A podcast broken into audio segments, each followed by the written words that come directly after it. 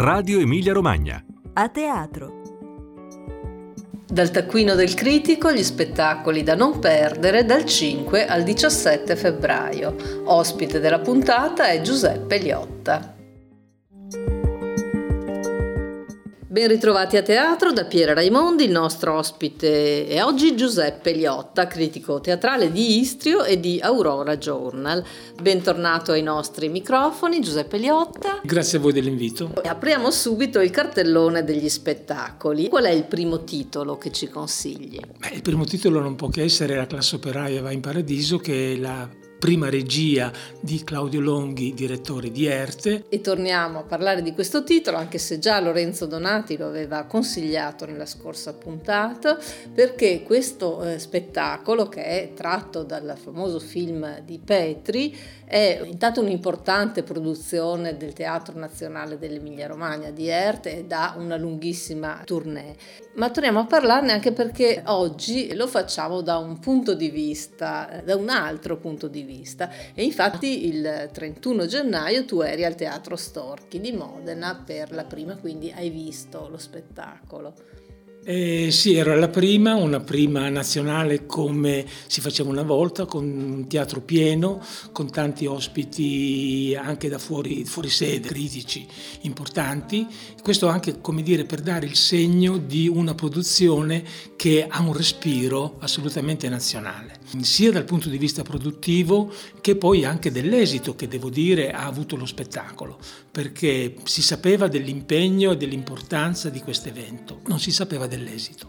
Dopo due ore e mezza di spettacolo io posso dire con grande tranquillità che finalmente ho assistito ad uno spettacolo come si deve, come si deve da ogni punto di vista, una recitazione perfetta eh, da parte di tutti, non c'era nessun comprimario, erano tutti protagonisti, ma su tutti naturalmente Lino Guanciale che mi è sembrato straordinariamente bravo ma anche troppo bravo molto generosa la, la, recitazione di Lino Guanciale, generosa e anche consapevole. Allora approfittiamo subito e sentiamo un piccolo stralcio dell'intervista che eh, Lino Guanciale ha rilasciato a Emilia Romagna Creativa e che potete vedere integralmente sul nostro canale YouTube o sulla nostra pagina Facebook.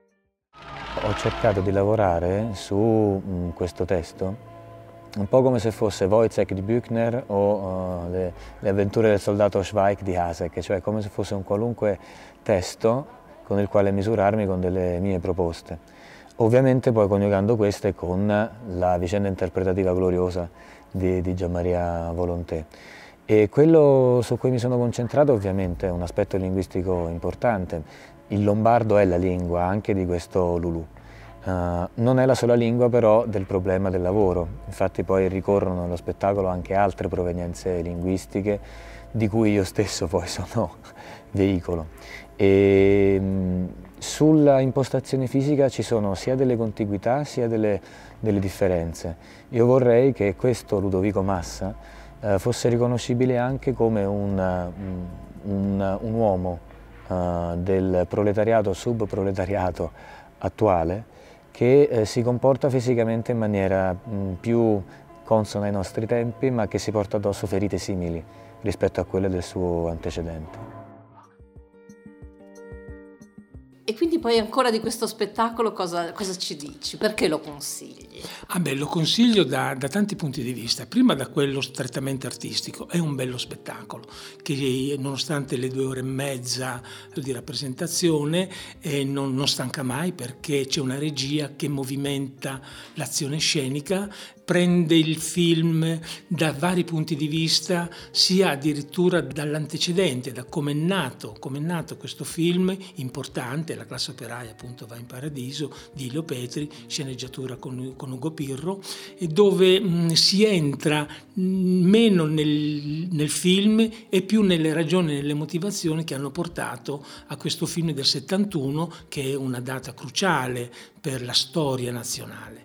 Mm, sappiamo che già il 68 eh, stava finendo, insomma, no? almeno gli effetti no, del 68 cominciavano a sentirsi, eh, a sentirsi meno, eh, dove invece si stava aprendo quella stagione delle stragi. Il problema della classe operaia era un problema nevralgico allora anche adesso come il, lo spettacolo insiste nel sottolineare. Il motivo della classe operaia o comunque di una classe subalterna a quello che potrebbe essere il potere politico, un potere, o un potere ideolo- dal punto di vista ideologico o economico, eccetera, c'è tuttora. Le analogie fra quel periodo e quello di oggi vengono con molta discrezione sottolineate anche in questo spettacolo. Per noi che non abbiamo vent'anni ci sono tanti riferimenti che ci fanno eh, apprezzare e contestualizzare questo spettacolo, sono riferimenti letterari, visivi, il film stesso. Eh, ma tu a un giovane ragazzo consiglieresti di vedere il film prima di andare a teatro o no? Beh, 50-50, cioè se uno vuole andare al, a vedere lo spettacolo con una conoscenza anche del film, se lo gode due volte, perché ci sono più che richiami delle vere e proprie citazioni che cambiando contesto da quello cinematografico a quello teatrale acquistano, come dire, un sapore, una, un'immediatezza che magari il film, che, che è anche un, po' troppo sottolineato da un punto di vista quasi, quasi del grottesco, un po' esagerato, eh, ecco, riesci a, a, godere di più. Se invece vuoi lasciarti andare direttamente alle emozioni che ti può restituire lo spettacolo, lo puoi fare tranquillamente perché la modalità sia del testo di Paolo Di Paolo che della regia è quello proprio di condurti con mano per mano anche all'interno di quel, di, di quel periodo, di quel movimento, di, quel, di quella stagione. Ecco, c'è un altro elemento di interesse in questo spettacolo che è il confronto tra l'interpretazione interpretazione di Lino Guanciale e quella di Gianmaria Volontè. Che succede? Beh, allora, dunque l'interpretazione di Gianmaria Volontè è naturalmente io il film mi ero preparato e l'ho visto prima, mi è sembrata tuttora, ma anche allora parve un po' esagerata eh, forse per rispetto a una sua modalità espressiva che, di cui ci aveva dato già ampio modo di, di poter apprezzare, ecco in questo caso eh, mi è sembrata, ma proprio rispetto al tema che poneva e nelle relazioni che lui aveva sia con i suoi compagni di lavoro sia con la sua compagna, mi è sembrata un po' eccessiva, dove invece quella di Lino Guanciale che è tutta giocata sulla quasi musicale, no? sulla recitazione che eh, tende a passare prima dalla forma dialettale come intonazioni, poi a quella più strettamente eh, recitativa, quindi con toni bassi e profondi oppure con toni alti, gridata, urlata oppure, o, oppure piana. Ecco, io credo che ha dato una dimostrazione non solo delle sue potenzialità che le conoscevamo tutte, ma bene, ma anche di quello che può diventare Lino Guanciale per il teatro italiano. E ricordiamo che la classe operaia va in paradiso, ha una lunga tournée e nel periodo di cui ci occupiamo, in questa puntata, quindi dal 5 al 17 febbraio, lo potrete vedere al Teatro Asioli di Correggio, all'Arena del Sole di Bologna e al Bonci di Cesena. Ma arriviamo al tuo secondo consiglio e ancora di un importante attore parliamo. Si parla di Gabriele Lavia che viene a Bologna con, con, un testo che lui ha già, ha già, messo in scena, che è il padre di Strindberg. Ecco, in questo caso mm, mi è capitato di vederlo anche in televisione di recente, e subito dopo, intervistato subito dopo lo spettacolo al Quirino. E mi pare di aver visto una, sua, nel suo modo in cui rispondeva alle domande di Lina Notte, peraltro, è come se ci fosse uno smarrimento e una sofferenza che io ho pensato non fossero del Gabriele Lavia come persona, ma che si portasse dietro in qualche modo anche un po' qualche strascico, qualche filamento del personaggio appunto del capitano. Ecco, se lui ha interpretato il capitano mh, mm, del, del, padre di Strindberg, personaggio senza nome, ed è questa una delle ragioni per cui Zola a suo tempo, quando, quando gli mandò una lettera a Strindberg per, per avere un'opinione e se era conforme ai dettami del naturalismo, appunto punto Zola gli rispose che non era affatto conforme ai dettami del naturalismo, anche e soprattutto perché il capitano era un personaggio senza nome, dove invece lui sosteneva Zola che il naturalismo prevede nome, cognome, data di nascita e radici. E la storia qual è? Eh beh, la, storia, ehm, la storia è quella dello smarrimento appunto di, un, di una lotta di cervelli o in questo caso lotta dei sessi. La storia è quella di una moglie che mette in dubbio la paternità de, de, della figlia Berta serda del marito e quindi tutti i dubbi, le incertezze, le inquietudini, lo smarrimento, ma poi anche come dire, il, la follia no? a cui poi questo capitano giunge nel momento in cui il cerchio si stringe sempre di più e lui non riesce a risolvere questa problematica che vive in una maniera assolutamente drammatica. È, è anche un tema tutto sommato che può anche riguardare l'oggi, no? La perdita del padre. Perdita. Sì, la perdita della paternità. E della paternità. Ricordiamo che lo spettacolo sarà dall'8 all'11 febbraio all'Arena del Sole di Bologna e sentiamo anche una clip da questo spettacolo. E se non rispetta la legge, il giudice glielo impone per legge. E dunque l'istituto matrimoniale si fonda sulla fedeltà assoluta per legge della moglie. E dunque nell'istituzione matrimoniale non si può dar dubbio sulla paternità legalmente certa del marito. Non si può dar dubbio? No. Spera. Siamo sempre con Giuseppe Liotta che ci porta questa volta dove?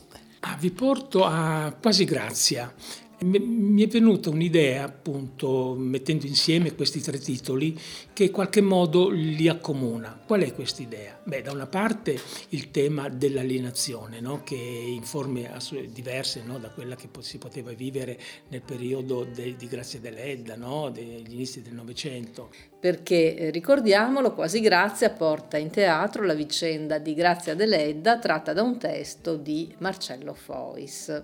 È un testo teatrale di Fois Lois che prende appunto in considerazione tre momenti della vita di Grazia Deledda. Ecco, ed è interpretato da Michela Murgia che fa appunto eh, fa Grazia Deledda e poi c'è un'attrice che fa la mamma di Grazia Deledda, un'attrice sarda, poi c'è il fratello e c'è il marito. Perché li ho messi insieme in questi, questi, titoli? Li ho messi insieme perché appunto ho dal punto di vista del tema, no? dell'alienazione della, della, persona nei confronti o della società o della politica oppure della famiglia, all'interno della famiglia, e sono accomunati anche a mio avviso da, mm, da un fatto positivo, cioè noi abbiamo bisogno oggi di ricostruire e di ricostituire, di ricompattare un tessuto culturale, sociale e politico che è andato disperso che è, che è sepolto da, um, dall'oggi. No? Ecco, secondo me questi tre spettacoli ci permettono in, in, una maniera assolutamente differente di fare i conti con, con un passato che dobbiamo tenere sempre, sempre, sempre aperto, insomma, cioè nelle problematiche che ci ha posto e anche nelle non soluzioni che ci ha posto, proprio per capire che noi non veniamo da nulla e non andiamo verso il nulla, ma scendiamo case, da, da casa nostra. Certo. E lo spettacolo sarà a Casalecchio di Reno nella bella stagione del teatro Laura Betti il 9 febbraio. E la regia è di Veronica, Veronica Cruciani. Cruciani, Cruciani. Grazie, grazie Giuseppe Liotta di averci dedicato il tuo tempo, di essere stato nostro ospite e buon teatro. Grazie a voi, alla prossima.